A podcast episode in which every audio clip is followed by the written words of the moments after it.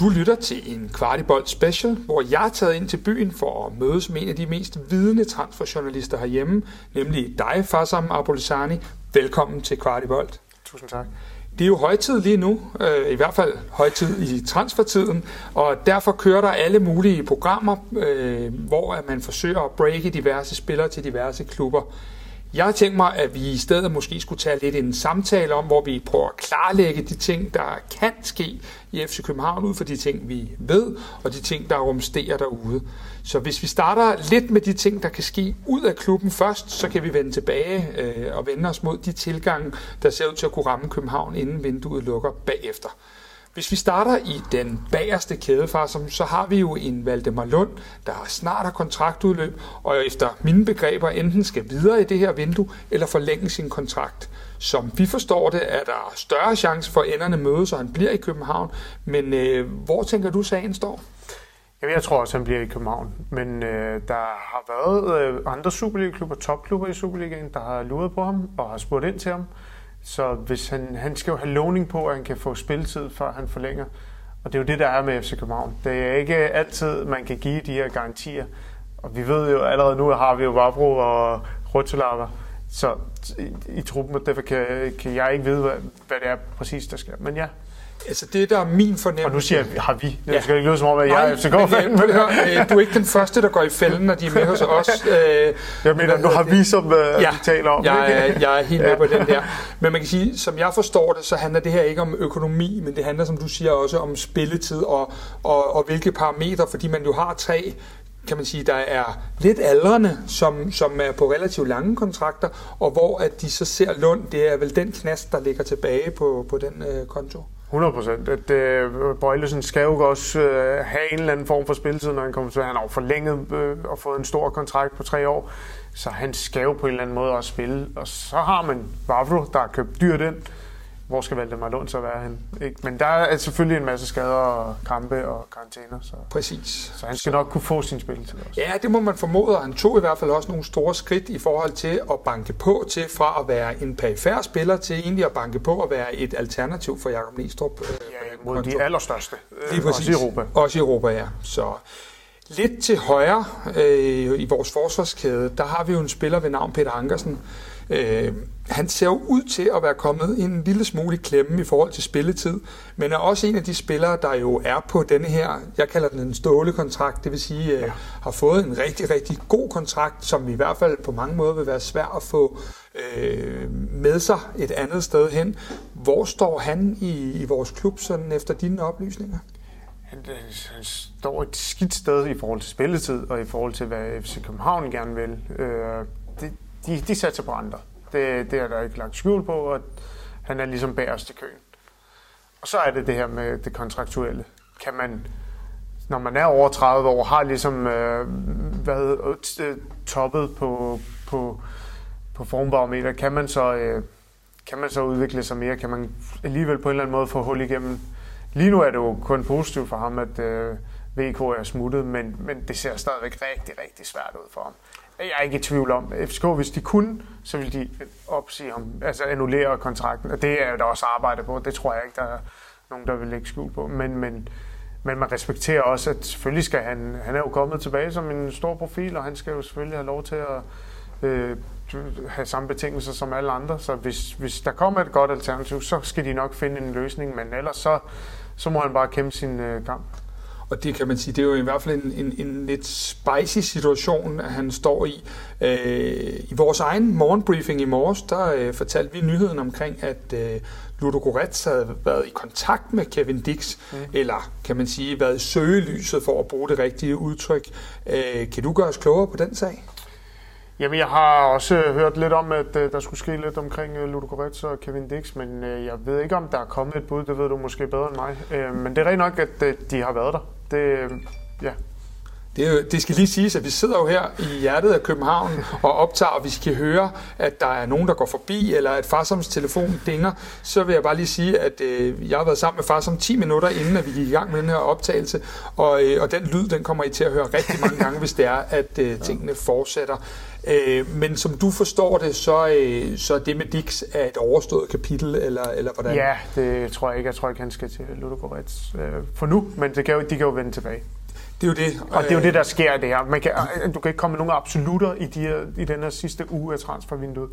Og alligevel gør jeg det ret ofte. Og jeg er bange for den dag, jeg sådan, får skæld ud, eller får sagt noget forkert. Men som regel, så synes jeg, at jeg har dobbelt- og trippeltjekket de ting, jeg giver garantier på. Fordi man kan sige, at det er jo det spil, der så skal køre nu, fordi en Diks ud pludselig, som ingen af os, tror jeg, sådan egentlig havde tænkt i starten af vinduet, vil jo lige pludselig kunne åbne en vej for Ankersen ind til at komme lidt tilbage, og det er jo, som du selv er inde på, det spil, der foregår lige nu, og begge to ryger jo ikke, ligesom at det er svært at se, at begge to også bliver med en Jælert i hvert fald.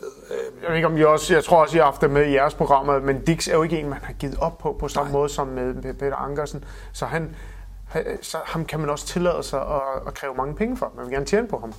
Og det er helt forståeligt jo ud fra et forretningsmæssigt synspunkt. Helt klart. Hvis vi bevæger os lidt længere frem, så har der jo været en del skriverier omkring vores guldfugl, Håkon Arne Haraldsson. Det er jo altid sjovt i de her gætten 13'er-agtige tider, som vi er i lige nu, men der har jo været nævnt beløb, der har gået helt ned fra lige under 50 millioner, og så har vi læst om beløb på helt op omkring de 100 millioner, og specielt Red Bull Salzburg har været rigtig fremme i bussen, og den klub, man sådan har hørt om, for øvrigt sådan rent fodboldfagligt, måske den klub, der ville passe allerbedst til Håkon Haraldsson i forhold til presspillet og de ting, men faktisk med vores oplysninger er i hvert fald, at vi er altså ikke så højt op endnu, at FC København tager telefonen. Nej, det er jeg heller ikke. Jeg har ikke hørt. Altså, hvis de rammer 100 millioner kroner her og nu, så skal FCK jo et eller andet sted tage det meget, meget, meget seriøst. Men han er ikke til salg. Jeg har ikke hørt, at der skulle være et bud på 100 millioner, men han er ikke til salg, og så skal vi nok også op i 130-40 millioner kroners klassen for, at de vil sælge, fordi de har lavet det salg, der skulle til. Ja, for det var nemlig det næste spørgsmål. Når man har sådan en case som VK, så udover, at det er jo et fantastisk økonomisk salg, det tror jeg, ja, det har vi selv fået Brøndby-fans til at indrømme her, så den er nok god nok. Men så vil det jo også sætte en barriere, eller et nyt bjerg for salg, i forhold til, at man kan sige, jamen hey, vi havde en venstreback her uden det helt vilde output, ham fik vi det her for, så vi kan ikke se, hvorfor vores offensiv guldfugl, så det må vel også betyde noget for FC København i den strategi, der kører fremadrettet. Ja, og så også fordi FCK måler sig jo med en klub som Salzburg, det er jo ikke, det er noget andet, når der banker en Premier League-klub på døren, fordi så kan du, som vi alle sammen har vidst, så ja, de kom med de der 60 millioner kroner til at starte med, men det var jo ikke det beløb, som de skulle op på for at sælge, og det var nærmest dobbelt så meget, ikke? Som de endte med. Ja, for det var netop mit næste spørgsmål, det der med, at FC København vil vel egentlig se det her som lidt et skridt til siden, ikke måske for Håkon, men i forhold til et salg af en spiller, så er det vel ikke en så højprofileret spiller, skal det siges, Østrig, man kigger imod, på trods af, at det er en stor klub, vi har med at gøre her. Selvfølgelig, og FCK spejler sig jo i Salzburg, så jeg tror, der skal meget mere til. Jeg tror slet ikke, den sker. Nej, og man kan også sige det der med, at bestyrelsen, ejerne, har jo fået deres kanonsalg lige nu, det vi næsten kan kalde en halv Champions League-gruppespil, så de er måske også nemmere at forklare, at vi skal have nogle resultater på den bane, så det ikke er lige så presserende at få en mere væk i det her vindue i hvert fald. Og så er der også udviklingen i efteråret. Den var jo ikke lige så god, som den var i foråret, så der er mere i Håkon. Ja. Det ved man også. Det ved man helt sikkert. De sidste, vi sådan skal tale om i forhold til uddelen, det er jo to af de her spillere, der virkelig har det svært i København. Den ene, det er Paul Mukairo, og den anden, det er Babacar. Begge spillere, der ikke rigtig forventes at have en fremtid. Vi så, Mukairo var faktisk ude af brutotruppen, indtil at han så kunne have stødt til nede i Leverkusen. Hvordan ser det ud for de to i forhold til deres karriere? Det virker jo som om, at Mukairo, det er en, man vil have mange penge for, faktisk. Vi skal op over 2,5 millioner euro for, at FCK vil sælge ham. Så det er det sidste, jeg har hørt, at hvis han skal væk, så det ikke forekostes, at så skal der nogle gode penge på bordet, så kan det godt lade sig gøre. Men så det er ikke... Faktisk er det realistisk, at vi kan gå op og lave de her, du siger, 2,5 millioner i forhold til Mukairos alder og CV, som du ser det? Det ved jeg godt, det bliver mere en gæt. Det bliver et gæt. Ja. Det tror jeg faktisk. Jeg tror godt, at man med forskellige bonusser og så videre kommer op der, hvor det kan lade sig gøre. Der er altid... han har jo bevist sig før, så han er ikke en... Og jeg tror også, de er lidt ligeglade. Altså, forstå mig ret. Hvis ikke der er nogen, der køber ham, så det er ikke fordi, han er så langt væk fra spilletid, at han ikke kan få indflydelse. Han er meget, det kan jeg jo så bidrage med her, han er meget vældigt ude på tieren. Ja. En super sympatisk fyr, der absolut ikke heller skriver... Han skriver ikke nogen overskrifter i din avis heller. Han indordner sig og passer sine ting, og altid med et smil på læben, så det er ikke en, der volder os problemer, selvom at han skulle blive, hvor andre vil nok have en lidt tungere stemme i truppen.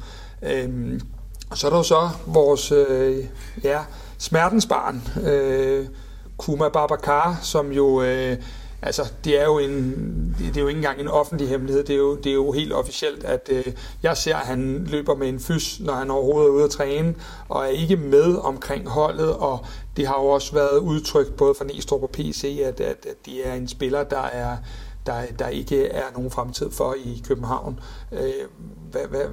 Hvad sker der på Babacar-fronten? Han kan i princippet smutte gratis, hvis der kommer en klub. Det har jeg også udtrykt, at det får du ikke FCK til at sige, men hvis der kommer den rigtige klub, så kan han faktisk få lov til at spille. Der har været lidt om med nogle tyrkiske klubber. Ja, der var Spezia fra Italien, der var nævnt.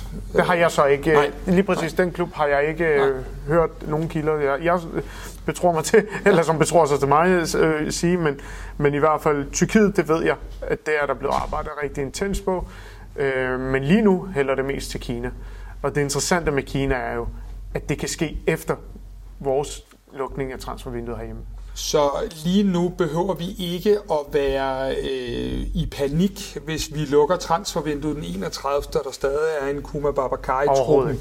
Fordi at det er en af de ting, der man måske endda kunne forestille sig, at man prioriterede til efter vinduets luk, fordi man ved, der er et marked, som afsøger ham derude. Ja, det er meget sjovt, fordi i Kina har de jo nytår i øjeblikket, så de er faktisk alle sammen på ferie. Jeg tror faktisk først, der kommer run på den her efterlukning. Okay. Det er jo en interessant melding, fordi Babacar, alt andet lige op, er han jo, kan man sige, lidt en smertensbarn, rent lønmæssigt i hvert fald. Jeg ved, at han passer sine ting ude på tieren. Og med en fys, og det er jo FCK's valg og de ting, men der er ikke nogen problemer med ham. Han passer sine ting osv. Men vi ved jo også, at han oppebærer en løn, der ligger i den pæne ende, og især i forhold til antallet spillede minutter og output, så det er jo en ting, der virkelig vil være en game changer rent lønningsmæssigt også. Den vil de rigtig gerne have løst. Præcis. Og det kan så stadigvæk ske efter lukning. Præcis. Hvis folk kan høre det, så er det fordi, at cafélivet her, det lever ved siden af os i den her dejlige, pulserende store by, vi bor i. Faktisk, nu er det jo sådan, at ud, det er jo altid interessant, men dobbelt så interessant, det er det jo altid, når vi kigger os lidt indad. Og hvis vi vender os mod den del, så vil jeg tro, at jeg kan tale for 99% af alle FC København-fans og den fanbase, vi har. Så behøver jeg ikke lave en quiz, når jeg skal spørge dig, hvem du tror, jeg gerne vil tale om nu. Nej, det er Delaney. Han har noget lækkert hår, ikke? Jo, det er ham med det lækkere hår der. Fakta, som vi ved, det er jo, at alt tyder på, at Thomas skal videre for Sevilla. De ønsker ikke at have ham dernede. De ønsker ikke at bruge hans evner længere, og vil egentlig også gerne spare hans løn. Vi ved også, at Thomas tjener et, skal vi kalde det, et anseligt millionbeløb, som både herhjemme vil være markant mindre. Vi ved også, at skattetrykket i Danmark, det er noget andet end i Spanien. Så hvad er egentlig status på hele denne her Thomas Delaney-ting? I går skrev jeg på Twitter, at det sker ikke lige her nu. Og så gik der 10 minutter, så var der en, der skrev inden for de næste par timer og ophæver Thomas Delaney i Sevilla. Så rynkede jeg lige brynene og rejste mig op i vores skurvogn og gik lidt rundt der og tænkte, hvad skal jeg ringe til nogen her? Men det var de rigtige informationer, jeg havde fået, heldigvis. Jeg var godt nok lige der må jeg sige, det var en af de gange, hvor jeg tænkte, shit, hvorfor skrev jeg det? Ja. men jeg var nødt til at stole på dem, jeg taler med, som ved noget. Men hvor tænker du, vi er i det her? Fordi man kan sige, der blev sådan lidt rygtet, det gør der jo som regel i transfervinduet, så er der en 849 tyrkiske tweets, der kommer med noget Besiktas og så videre. Sådan set fra mit, kan man sige, faglige synspunkt, så tænker jeg, at jeg har meget svært ved at se, hvorfor man skulle rykke sin familie op for at tage ned i noget, som med statsgaranti er en anden del af verden lige nu, end der, hvor jeg synes, han er. For mig ser det noget med, at enten så er det, fordi han holder fast, og så er han Sevilla-spiller den 1. februar, eller også så ender han i det blåhvide univers. Men hvad tænker du om det hele her? Jeg tror også, det er sådan, det ender. Jeg kan ikke forestille mig, med mindre han kan få Premier League-drømmen opfyldt, så må ikke han kan overtale sin kone og lille barn til, eller det behøver han jo ikke gøre, men i hvert fald konen overtalt til at endelig komme til Premier League. En nabo med Sanka eller et eller andet den stil. Ja. Men ellers så er det Sevilla eller FC København, og jeg tror faktisk, han ender i FCK. Men hvis man nu kigger på, hvilke parametre, der skal gå op for, at vi er der kan se ham i den hvide trøje, så er der jo nogle ting omkring transfersummen, der er nogle ting på lønningsdelen, og så er der FC København. Hvor hvis du sådan skulle FCK kan godt betale, men de vil ikke betale 4 millioner euro. FCK kan sagtens give, det var det samme, man så med Daniel Wass i Atletico Madrid. Ja, der var en transfersum, og den var da okay, men det var ikke i nærheden af, da de hentede Wallis, selvom de hellere i gåseøjne ville have en af deres fortabte sønner hjem kontra en ny mand, ikke? Fordi det gør noget ved klub-DNA'et, det gør noget ved kulturen i klubben og i omklædningsrummet at få Thomas Delaney hjem, ligesom det gjorde med Daniel Wass i Brøndby. Jeg ved, du elsker at tale om Brøndby. Jeg dækker lige så meget Brøndby, så det er... jeg prøver at holde op med den slags. Men økonomisk er der ikke noget, der ændrer sig for FC København. Selvfølgelig kan man rykke en lille smule på, hvad man gerne vil give, men det gør jo ikke nogen forskel for Thomas Delaney, om han kan tjene 12 millioner kroner om året, eller 13 millioner kroner om året. Fordi det, selvfølgelig, for dig og mig vil det betyde enormt meget, men det er ikke den, de sidder og diskuterer med. Det, ja, og det er vel en ugeløn på BT, det der, du snakker om. Come on. Hvad hedder det? Shit, nu fik du mig helt ud af den. Nej, der er selvfølgelig kan FCK både betale en sum, men det hele skal løses derfra. Det er fra Thomas Delaney's lejr, at den her skal løses. Og så skal FCK, der ligger et tilbud til ham. Han ved, hvad han kan få, så han skal bare sige ja. Og det skal bare løse sig. Så det der med den der slidte kliché, hvor man siger, at bolden ligger hos Thomas Delaney, det er et stykke hen ad vejen, ikke helt skævt. Hvor meget vil han ofre, hvor meget han er villig til at gå på kompromis med sine ting, for at kunne flytte familien og sig selv i de vante omgivelser og blive modtaget som helt. Ja. Det er de ting, der ligesom, kan man sige, spiller ind. Men det er ikke enten eller. Det må vi bare huske i det her.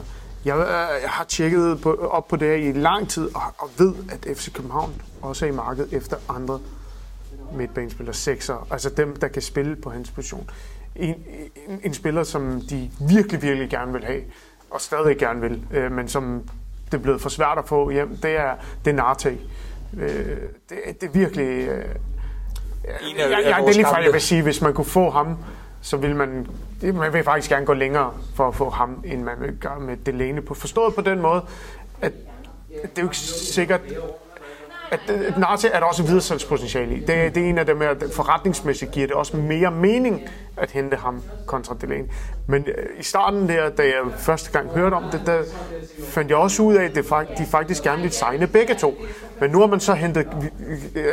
man så fået klem på en længerevarende kontrakt. Han skal også have chancen. Han rykker op i førsteholdsgruppen, og ja, så jeg tror kun, det er én mand, man vil hente nu. Også fordi man har givet op på Narteg, tror jeg. Ja. Det er i hvert fald... Transfervinduet er jo ikke lukket. Nej. Og hvis han vender sig, hvis Narteg kommer og siger, jamen det vil jeg sgu gerne, og Stuttgart, man kan finde ud af det med dem, så lander han i FCK. Men vi er jo også i en situation, hvor at... nu kan vi lade den fodboldfaglige del ligge lidt, men vi har ret mange kvalificerede otter i vores system lige nu, og vi er jo også i en situation, vi har talt om Håkon Haraldsson, om han så småt er på vej væk, måske til sommer, hvor vinduet som regel er lidt mere, jeg vil ikke sige det mere åbent, men der er nogle sæsoner, der skal i gang, og det gør det som regel lidt lettere. Men vi har jo også en Rasmus Falk, der på et tidspunkt skal have sin drøm om det her, som jeg kalder USA-eventyret opfyldt osv. Så det er jo også et spørgsmål om, er der nogle ting, man gør på forhånd, eller er der nogle ting, man først kigger ind i, når det er, at skaden er opstået. Det har vi jo været ude for før, at vi har taget de her 6 måneder med spillere ind, der skulle have en overgangsfase inden og så videre. Ikke? Og der kan jeg faktisk sige, omkring Stamenić, der er jo også et puslespil omkring ham, der kan løses i forhold til, om man kan få noget ind. Jeg tror faktisk ikke, det her har været ude, men der ligger faktisk et bud på Stamenić i millionklassen. Der ligger FCK skal bare takke ja, så kan de indkasse 1 million euro på ham. Men kan de ting med, ikke at det ene udelukker det andet og så videre, men kan de ting ikke godt også hænge lidt sammen, at man sådan numerisk tænker, vi vil også gerne lige have ham ud, og så, jeg ved godt, Stamenić er nok ikke en af dem, der tjener i top 3, men for ligesom at få den der trup sat ordentligt sammen, som man jo i hvert fald til nogle tider synes har været lidt for stor i nogle hensener, så man også skal passe på, at man ikke laver den der boble til sidst. Det er netop derfor. Hvis det lykkes, det er også det, vi skal huske på i den her case her med midtbanen, det er slet ikke sikkert, der kommer noget ind. Det skal være de rigtige, der kommer. Ja. Og det er det, der er med FC Københavns transfervindue. De vil have de rigtige. De går ikke ud, fordi de har mangler. De går ud for at forbedre holdet. Du ved, i Lyngby lige nu, der står de og mangler. Ja, der skal man bare kunne tage 3 med en badebold, så er man inde. Nej, der står man i hvert fald mere akut og har mangler på holdet. Ikke? Ja. Fordi der har været nogle salg. Sådan er det ikke i FCK. Nej. Hvis vi så ser på en anden position, der springer rigtig meget i øjnene. Vi har netop, det har vi også talt om, lavet et unikt salg af Victor Christiansen til Leicester. Så ville det være oplagt at tænke, at vi kunne være i markedet på den her situation, eller i den her position.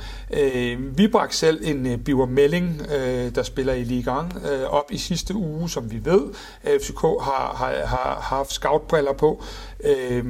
Kan du kaste lidt lys over, hvordan ser du, både i forhold til Birger og Meling, folk er vilde med hans fornavn, eller om der kunne være andre vensterbacks i spil lige nu? Det er det. Men jeg har hørt også det, du din udgave af den, var det en transferpodcast? Det var morgennyhederne. Ja, morgennyhederne der. Og det, som den transferjournalist jeg er, så er jeg nødt til at tjekke op på det. Det er korrekt, at FCK har scoutet ham, har været i samtaler med ham og så videre, om ham i hvert fald. Så den er rigtig nok. Den vil jeg ønske, at vi har haft på BT's hjemmeside, men sådan er det. Du får den næste gang. Nej, du har fandme så mange, så det lever vi med. Ja, men der er andre også. Ja.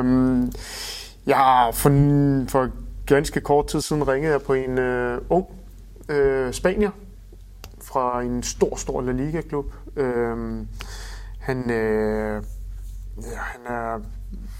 får faktisk spilletid i klubben, men det er økonomien, der gør, at FCK ikke har hentet ham endnu.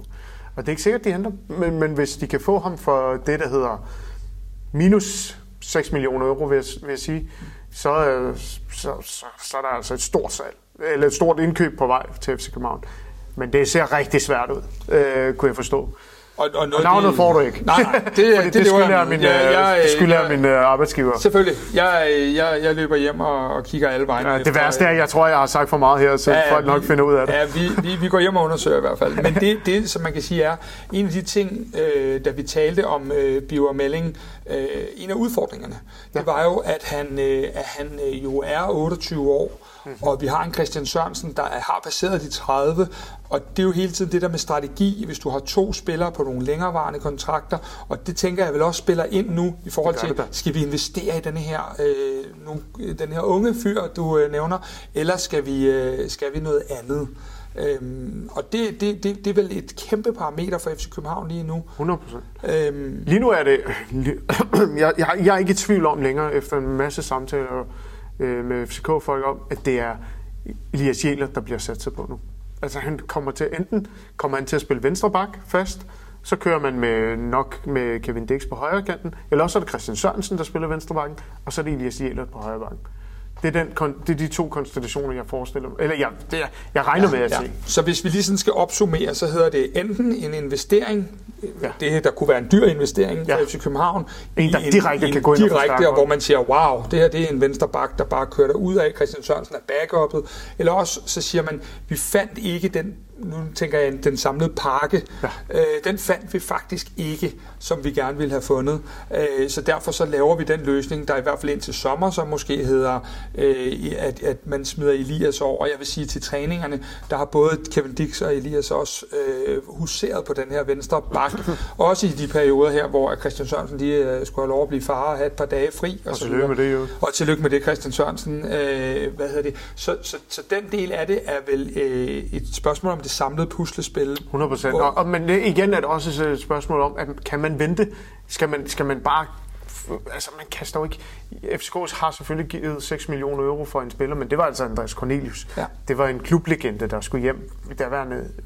Der var en nuværende landsholdsspiller, VM-spiller, ikke? Så det gør man.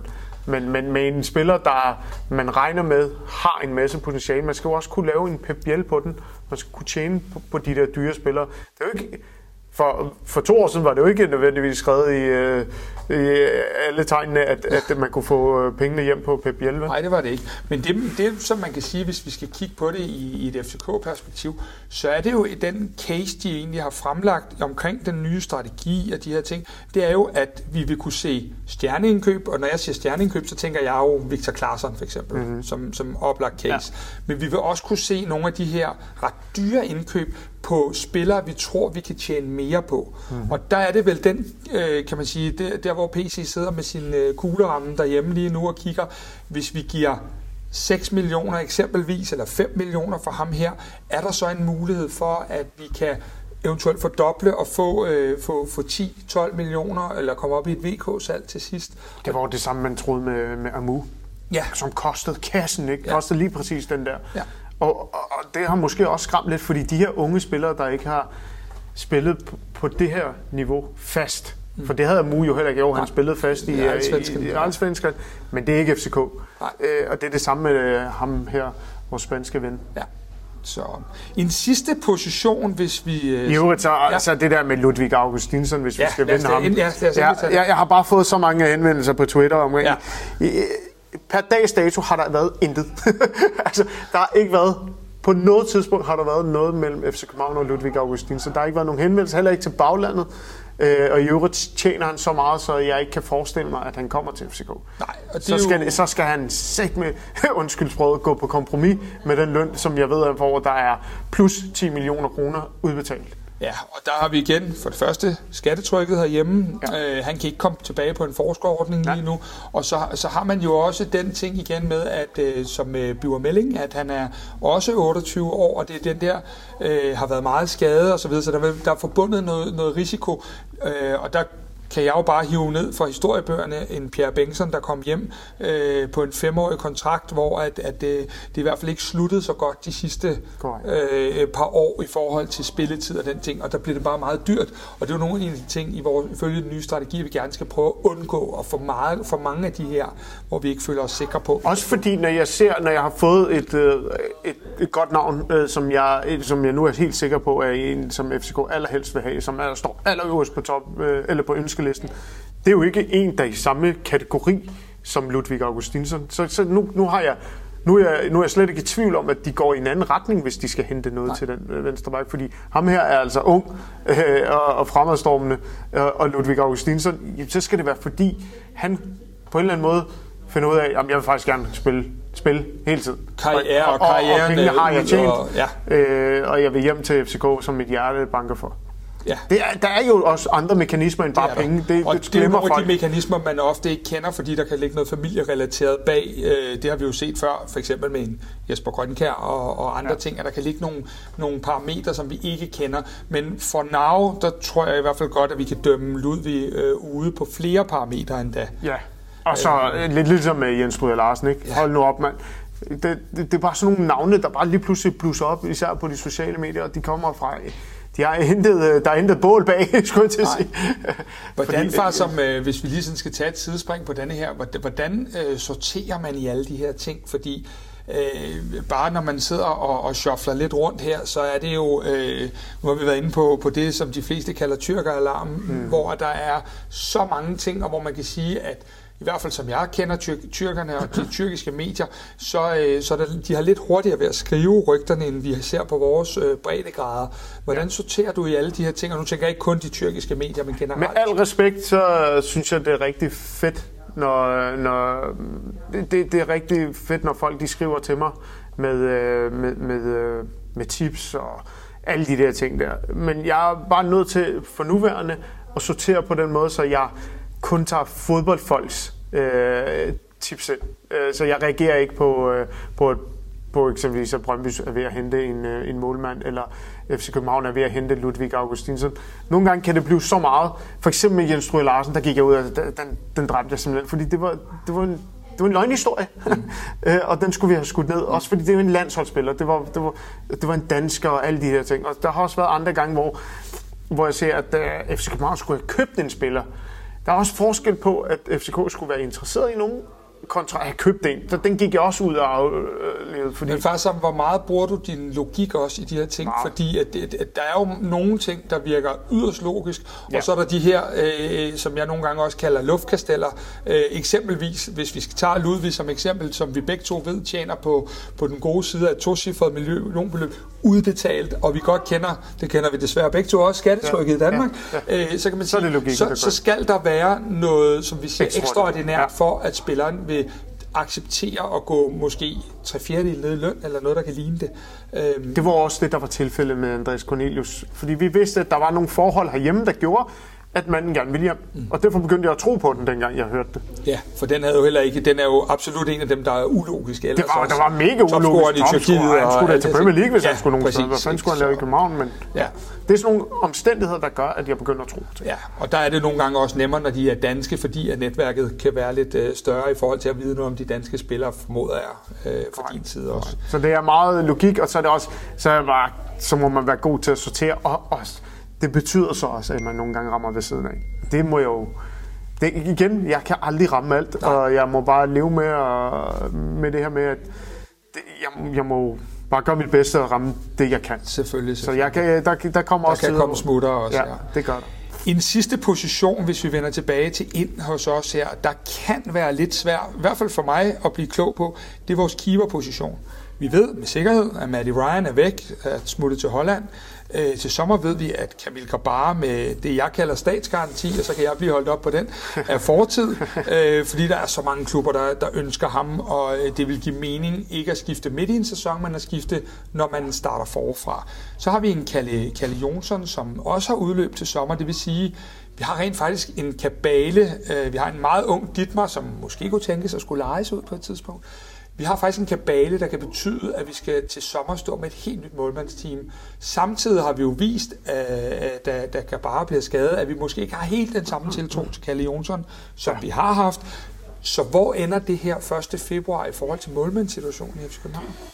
Jeg tror, der kommer et bud. Jeg tror, der kommer et bud på en ung dansk målmand. Og så tror jeg, at så tror jeg faktisk ikke, der sker mere. Jeg har ikke på fornemmelsen, at de er ved at hente en anden en. Så det med... Også fordi de ikke spiller Champions League. Ja. Jeg tror, der er en ret stor forhåbning om, at Kabar klarer sig forud. Man kan i hvert fald sige, at det vi jo nogle gange har set, også før i tiden, det har jo været det der med, at vi har haft to mere eller mindre lige gode målmænd, og så har man vidst, at der inden for en overskuelig tid kunne komme et salg. Så det, du egentlig forudser lige nu, det er, at den hedder Kamil Kabar, Kalle Johnsson, og så måske en ung dansk målmand til fremtiden, og så eventuelt Andreas Dithmer, og det bliver målmandsteamet frem mod sommer, hvor man så kigger på en 1-til-1-erstatning for Kabar, så godt man nu kan i hvert fald. Men det er en af dem, det er en af de der positioner, hvor jeg sidder nu, hvor jeg har sagt de her ord til dig og tænker... Kunne det ikke også ske, at de henter en rutineret... For det vil jeg ikke udelukke. Nej. Fordi jeg har på fornemmelsen, at den er jeg ikke sikker på. Og så kan man sige, at PC har jo i hvert fald været fuldstændig outstanding på det her område med en Kamil Kabar og en Matty Ryan. Så lige det her område virker det også til, at han måske har en rigtig god finger på pulsen. Ja, det må man sige. Det er i hvert fald... Det er i hvert fald to, fordi vi alle sammen syntes egentlig, det var mærkeligt, da han hentede Kabar, kan jeg huske. Hvorfor gjorde han nu det, Kalle Johnsson? Ja. Altså, der var jo ikke så dårligt, vel? Nej, altså, det var ikke den position, hvor man tænkte, han var ikke... Jeg kunne huske, vi alle sammen var overrasket i hvert fald. Ja, altså man kan sige... Og det er bare godt set, at man kan hente en målmand, der højner niveauet og kvaliteten i truppen. Man kan sige, at det er en grytebust, og Kalle Johnsson havde skiftet lidt det forår. Jo, men det var to klasse målmænd på det tidspunkt. Ja, det var på papiret i hvert fald, så det er rigtig godt hentet. Vi var alle sammen overrasket. Ja. Og det er en faktisk, der irriterer mig sindssygt meget. Der er folk i FCK, der ved, og mine kolleger... Jeg sad faktisk med min daværende kollega Michelle, der nu er over på Ekstra Bladet. Ja. Held og lykke med det. Og jeg sad med min kollega Steffen Kronemann til EM. Vi sad, hvor fanden var det? Jeg kan ikke engang huske, et eller andet sted i Europa sad vi. Og jeg siger, de henter sgu bare. Og ja, vi havde den i nogle timer. Og det irriterer mig, jeg ikke trykker på knappen, men det gør det var, jeg ikke. Så vidt jeg ved, under en dansk landskamp, ikke også, at den også nærmest bliver offentliggjort nede fra Østrig, hvor FC København er på træningslejr, og Danmark spiller en spørgsmål om, det var sådan en EM-kvartfinale eller noget af den stil. Ja, nej, de spillede jo ikke, fordi så havde vi været på stadion, men vi sad på hotellet. Jeg ved ikke, om vi havde været til pressemøde, eller hvad fanden det var. Vi sad... Jeg mener, de spiller samme aften i hvert fald i Danmark, da Kabar bliver offentliggjort. Men ja, det kan godt være, at de bliver offentliggjort, men det tror jeg sgu ikke. Det kan jeg ikke huske. Den må blive tjekket op på. Ja. For som jeg har nu gennemgået de tanker, jeg har omkring de ting, der kan ske i resten af vinduet, overser jeg noget, eller er der noget ekstraordinært, der pludselig kan ske, eller hvordan tænker du sådan? Det synes jeg egentlig ikke. Jeg ved ikke, om Håkon kunne måske sige... Jeg tror ikke, det har været fremme før, men Sevilla har faktisk også haft snoren ud efter. Okay. Sevilla virker det jo til, at vi... Men det er et halvt år siden. Ja. Ja, da han var rigtig, rigtig god. Ja. Så der var også noget der. Men ellers så tror jeg ikke rigtigt, vi har overset noget. Vi har jo sådan været rundt... Kunne man finde på eventuelt at købe en nu tager jeg lige at hoppe ud af en tangent, kunne man finde på at købe en højre bak, hvis man ender med at smide Elias Jælert over på den anden venstre bak? Det er bare for... Så bliver det først til, så tror jeg det bliver til sommer, fordi det kunne så være Rasmus Carstensen, som jeg har hørt noget om. Men problemet, jeg er også ret sikker på, at hvis han ikke har spillet for to klubber i den her sæson, så er de handlet om nu. Eller i hvert fald gjort en indsats for forsøg på det. Men når nogen ikke kan det, så er det også derfor, det er også meget det, der får mig til at tænke, jamen, hvorfor vil de så... Fordi de snakker hele tiden om, at de kan også godt vente til sommer, men hvorfor er det, de godt kan vente til sommer? For det er jo så fordi, at så kan Rasmus Carstensen måske hentes, ikke? Og så går kabalen jo faktisk lige pludselig op. Og så går den lige pludselig op, ja. Så er der så den fodboldfaglige del af mig, der ikke kan lide, vi rykker Elias nogle steder, men den må jeg tage med Neestrup i givet fald, hvis det er. Som I kan høre derude, så er der en masse ting, der endnu kan ske den sidste uge af det her vindue, og du kan følge med helt til slut sammen med os, og det kan du på Old Irish Pub på Frederiksberg, hvor vi ud over transfers ad libitum har fri ølbar en time, besøg af den måske bedste spiller i tiderne hos FC København, Jesper Grønkær, samt vores første træner, der vandt guld med os i den første sæson i FC København, nemlig Benny Johansen. Vi skal evaluere det her vindue, som Fassam og jeg sidder og taler om nu. Vi skal tale om FC Københavns guldchancer og meget mere. Jeg smider lige et link til billetterne i shownoterne. Men Fassam, du fortalte mig jo her, inden vi trykkede play, at du nærmest er gået ind i sådan en boble i den her hektiske januar. Kan du ikke her på falderæbet fortælle lidt om, hvordan ser en typisk Fassam-dag ud i øjeblikket? Jo, jeg står op med resten af familien kl. 7. Og så spiser vi morgenmad sammen, og det lyder meget fredeligt, men det er det jo ikke. Der er kaos altid, ikke?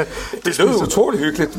Ja, men vi får spise sammen som en familie, og så kører jeg min datter i skolen, og når jeg så kommer hjem, så er jeg heldigvis i den position, at min kone får vores søn i børnehave, så jeg faktisk derfra begynder at ringe. Så omkring klokken 7:15, så samtidig med, at jeg spiser noget morgenmad, begynder jeg at ringe, og nogle gange skriver jeg også nogle historier her, som jeg gjorde eksempelvis, var det i går, tror jeg. Jeg skrev den med...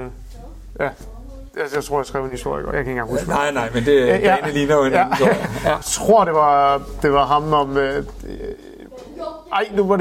tager mig lidt, jeg har glemt. Men ja, så begynder jeg at ringe rundt og se, om der er nogle historier, der er konkrete. Jeg har ikke lyst til at skrive om, at klubber, der vil have andre osv. Jeg synes, at jeg skal gå efter dem, der er bund i. Så der er mange historier, jeg lægger til side og arbejder videre på de kommende dage for at høre, om der er udvikling. Og hvis der er det, så skriver jeg dem. Og så henter jeg børn der ved 15.30-tiden, mens håndværkerne de bygger på vores hus. Vi bor i en skurvogn, det er utrolig småt. Jeg tror, vi bolder os på hele 20 kvadratmeter i... Og vi er jo 4 mennesker, ja, så det er jo enigt. Det er jo enigt. Ja. Folk skal se den der skurvogn. Det er, vores forhånd har klaret det indtil videre, vi er 5 måneder. Så, men ja, der skal vi bo i 8 måneder, indtil vores hus er bygget færdigt. Og så, så spiser jeg aftensmad med min familie, og så ringer jeg videre igen om aftenen og skriver historier. Så vi er enige om, at det ikke er sådan et 8-4-job, der kører lige i øjeblikket. Det er, hvordan er det? Fordi jeg tænker, at i og med, at du jo ikke ønsker at gå glip af noget, det er jo logik for burhøns her, så tænker jeg, at det må vel næsten være sådan, at man er i en anden form for alert-beredskab 24/7, også i søvn på en eller anden måde, fordi der er også andre tidszoner end vores, så der kan også ske ting. Det må vel næsten være, nu siger jeg farligt med at lægge sig til at sove, det er også farligt at lade være, men det, sådan må det jo næsten være for dig sådan i januar. Ja, jeg missede Håkon Evjen på det forleden. Jeg fik at vide klokken et eller andet 23 eller sådan noget, at det kunne jeg se dagen efter, eller midt om natten, at jeg havde fået beskeder på, at nu skulle du altså skynde dig. For der sker også noget om efter midnat, ikke? Men ja, min søvnrytme er rigtig skidt i øjeblikket, og jeg glæder mig faktisk rigtig meget til, at det bliver 1. februar. Det må jeg faktisk sige. Ja. Selvom det er sjovt, jeg hygger mig med det, og jeg elsker det her, så er det heller ikke så sjovt, som det kan se ud på Twitter, eksempelvis. Der ligger rigtig mange timer bag. Ja, det er lidt det, jeg tænker, fordi det vi andre ser, det er jo, at så skriver du en historie, eller laver et tweet, eller deltager i jeres transferpodcast, eller hvad du gør. Og virker overskudsagtigt. Og virker som om, at du har sovet hele natten, ja. Men jeg tænker mere, at det må være en virkelig, virkelig hård periode, fordi det netop er den der alert-tilstand, du er i hele tiden. Og også fordi jeg skal dække 12 klubber og landsholdsspillerne. Det, selvfølgelig kan jeg også leve med at kun skrive om, hvad hedder sådan noget, eller de 3 største klubber, men alene det, Midtjylland, FCK og Brøndby, det kræver rigtig meget. Det er svært at følge med, men det er også sjovt, når det lykkes, men det gør også, at jeg nogle gange skal leve med, at nogle historier slipper fra mig. Det har jeg da rigtig svært med. Og det vil sige, det er der sikkert en god psykolog, der kan hjælpe mig med. Rent journalistisk, så får du ikke dækket meget synkronsvømning i Herlev lørdag morgen i øjeblikket, eller hvordan? Nej, men jeg skrev sgu da en håndboldhistorie for et par uger siden, kan jeg huske. Jeg havde en almindelig vagt her forrige weekend, ikke sidste weekend, men forrige weekend, der havde jeg en håndboldhistorie, hvor jeg skulle skrive om et eller andet, der var... Jeg kan ikke huske, hvad det handler om, men der var sket et eller andet, jeg tror, der var... Ja, jeg kan ikke huske. Nej, men det er også fair nok. Der fandme meget, jeg glemmer i øjeblikket, og det er faktisk også et problem for mig. Der er nogle gange, hvor jeg henvender mig til nogle kilder, hvor de siger, det har jeg jo fortalt dig selv. Så skal jeg lade som om, det er sgu da også rigtigt, det sagde du der forleden dag. Ja, men det, nu har jeg jo blot lyttet lidt til din telefon og set, hvordan den er nærmest rødglødende her de sidste 40 minutter, hvor vi har talt sammen. Så jeg kan levende forestille mig det, og netop det der med, at du skal dække 12 klubber, du kan ikke nøjes med. For os andre er det jo gudskelov kun at have et halvt øje på vores egen klub, så Fassam, tusind tak for din tid, og her fra vores side skal der lyde en kæmpe respekt for det store arbejde, du laver. Tak fordi du har lyst til at være med. Tusind tak fordi du har været med.